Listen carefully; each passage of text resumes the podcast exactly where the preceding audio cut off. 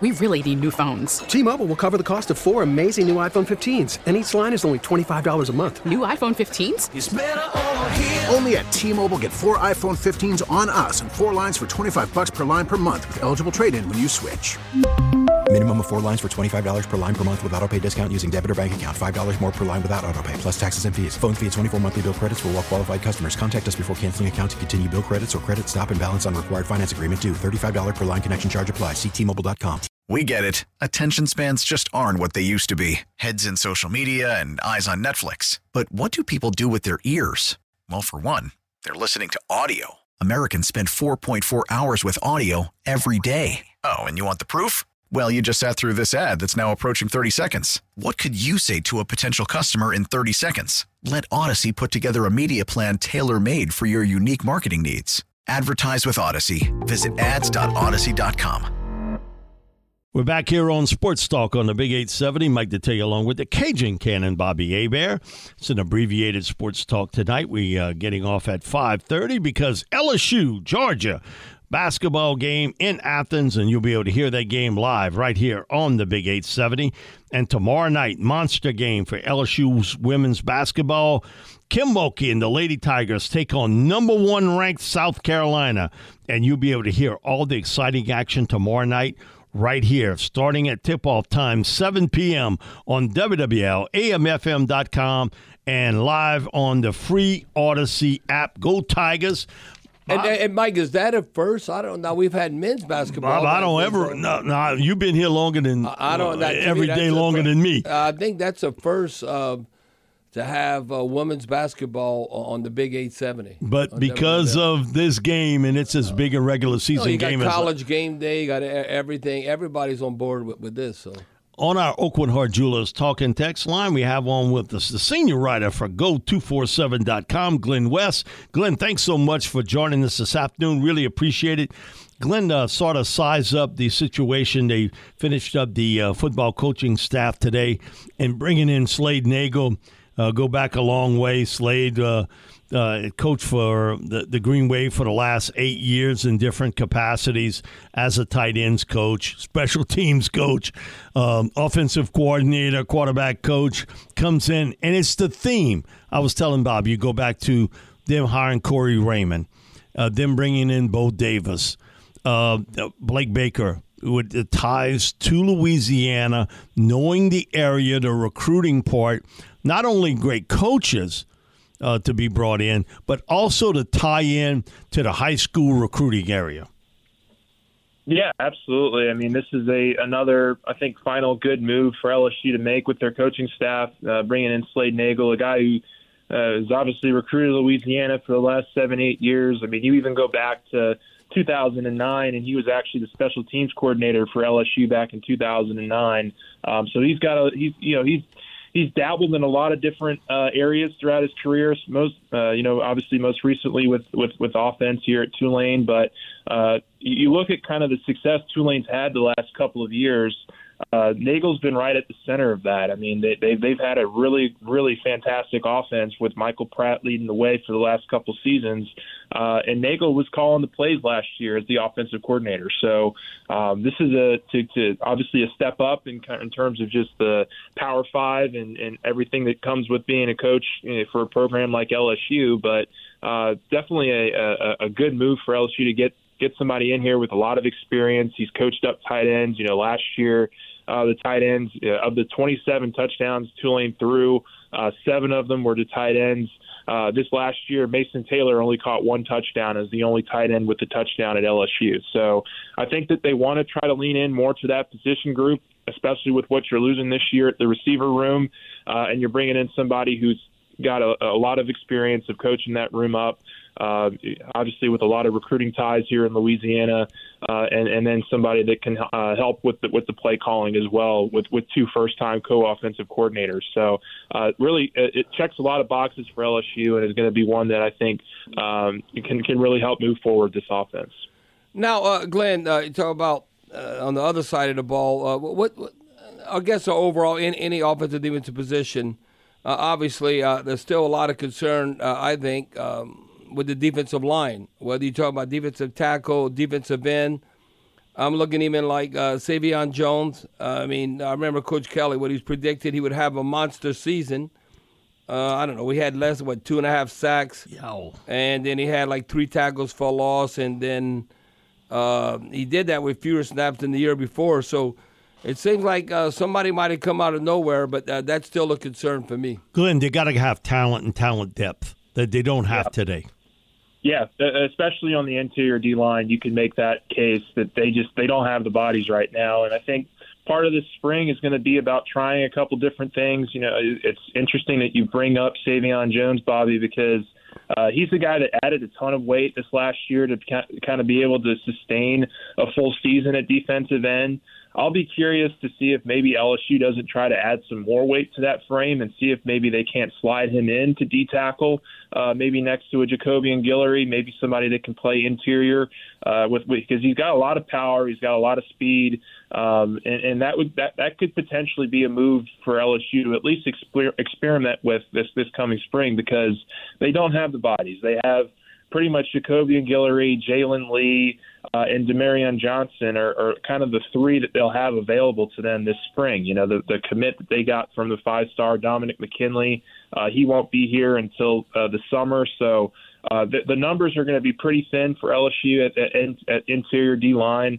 I'm going to be very interested to see kind of what they do with those numbers because – uh, last year, it was the offensive line that was, you know, kind of had, you know, lower numbers. They were waiting for a bunch of freshmen to get there, uh, and they were moving guys around positionally just to kind of fill spots and fill numbers uh, in that way. I'm curious to see if they do something similar this year with the defensive line, uh, and c- because they have a lot of edge rusher bodies. I will say that they have a lot of uh, potentially great edge rushers, whether it's uh, Da'Shawn Womack, Jackson Howard, Bradyn Swinson, um, to where I think you could be able to afford to move somebody like a Sai'vion Jones inside and just kind of see what that looks like for the spring. So that's certainly one avenue they could take. Uh, but but they they they absolutely have to address that in the portal, whether it's here in the next couple weeks or certainly once the second transfer portal window opens. That you you would definitely think that they need to add at least one or two more big guys in the interior D line. And now, uh, Glen, looking at the linebacking core, uh, Harold Perkins, obviously household name, uh, like Greg Penn. Uh, then I'm looking at Whit Weeks. Look at Penn has uh, what 26 starts in the last two seasons. Uh, but I'm looking at Perkins. Uh, look, he racked up a team high, what, 13 tackles for loss, five and a half sacks, uh, being a sophomore. But I think with Coach Baker's aggressive style, I think they're going to maximize his potential because, uh, you know, uh, we're expecting um, uh, the definitely um, maybe times two, like 20 plus tackles for loss and definitely double digit sacks. So I think that's one area that Coach Baker's going to help, and the, the linebacking core will be more productive. Yeah, that's that that's the goal is to fight, figure out finally, I think, what you can do and how to make Harold Perkins the most successful player that he can be. And they, they had figured it out for a little while during his freshman year. I mean, towards the end of that freshman season two years ago, they were just letting him pin his ears back and really get out to the quarterback, get into the backfield. Um, you know what you saw this last year was a lot more drop in coverage. They they tried him for a full off season at inside linebacker just to try to teach him the position. Uh, it mm. didn't stick uh, it went one or two games, and then they kind of just really uh, scrapped that idea. And so you saw him more of an off-ball linebacker, kind of a guy that would split his time in coverage and and rushing the passer. I think they're going to be full attack mode with him this off season. They're going to really, uh, really let him loose and, and get into the backfield because that is exactly what uh, Blake Baker wants to do with his defensive style. I mean, they want to get after the quarterback. They want to, uh, you know, get pressure in the backfield on on some of these running backs as well. So, uh, it, figuring out Harold Perkins' role and and and you know, solidifying what he, what many believe he can be, which is a first round pick and a high first round pick, I think is going to be a, a big, big, crucial step for this uh, defense. And uh, when you look at some of the numbers that you don't, you might be lacking up front uh, having somebody like that that you can really count on to, to get into the backfield and, and create some pressure with the quarterback, uh, that, that, that's something that I think LSU really wants to lean into this this off season. Glen, uh, I know all, everybody's going to be concentrated on Garrett Nussmeier in the spring, but man, the other guy is DJ Chester, and why is playing center. People don't realize how difficult that is to play that center position. And DJ's played more of the tackle uh, position in high school. Now they did mm-hmm. kick him inside, and he did see some work, but it is a real art form to play center because not only you know got to do your job, you got to get everybody else to do their job.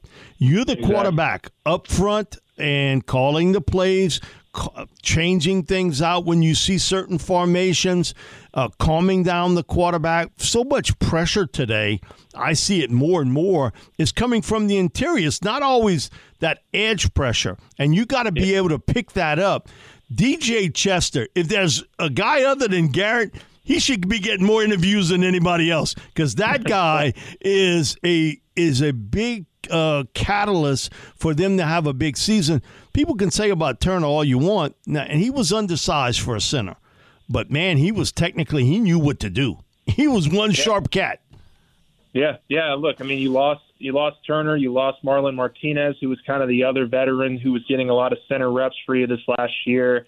Uh, so that really just, I mean, DJ Chester is going to have to really slide in and be ready for his moment. Uh, he had a couple of opportunities uh, towards the end of SEC play uh, where I thought he did pretty well. Um, but like you mentioned, he was a first year player, so there's going to be some growing pains.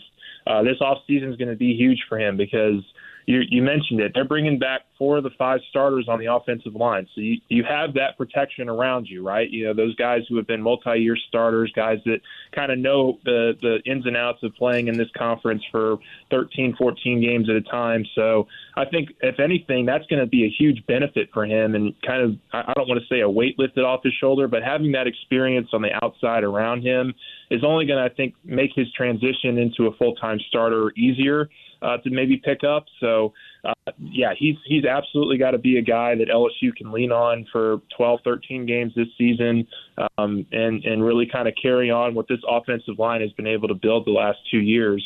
Um, but you know, you don't really have much of a better uh, coach out there right now than Brad Davis with the momentum that he's had uh, in developing guys. I mean, we talked to pretty much every offensive lineman this year multiple times, and they just talked about the impact that Brad Davis has had on their development.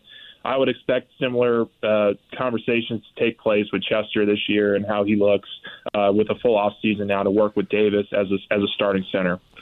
Now, uh, Glen, everyone's always concerned, you know, the quarterback position. And I think a lot of pressure. Garrett Nussmeier, he really stepped up in that bowl game, but then you're only one snap away from playing. Uh, in your opinion, I guess we got to wait and see how it's going to play out. Uh, but is it AJ Swann, the transfer from Vanderbilt, or is it Rickie Collins? It's AJ Swann, I'm gonna tell you. Uh, you, you, know, you, know, what I mean? Because you need that before you know it. Uh, you're in the game, uh, so you got to have stability there. Yeah, look, I think AJ Swann gives you that protection, right? A guy who's played in, I think, 20 or so games over his first two years in college. Um, somebody that uh, hasn't had maybe the explosive you know, production uh, being from Vanderbilt that you would hope for for for a, for a college quarterback, but you're not asking him. I don't think if he's going to be inserted into the lineup to come in and uh, explode in terms of his production. I think you're you're hoping that he can be a game manager for you uh, if something happens with Nuss, but I think they have some good options here. You, know, you, mentioned Rickie Collins. I'll be very interested to see what he looks like in his second spring with the program. Um, but definitely, I think having that safety valve with AJ Swann is going to be really crucial for the Tigers. Glen, thanks so much for your time. Basketball clicking right up in a few minutes, so we appreciate it, buddy. Thank you. All right, thanks, guys. All righty, Glen West from Geaux Two Four Seven. T-Mobile has invested billions to light up America's largest 5G network, from big cities to small towns, including right here in yours. And great coverage is just the beginning. Right now, families and small businesses can save up to 20% versus AT&T and Verizon when they switch. Visit your local T-Mobile store today.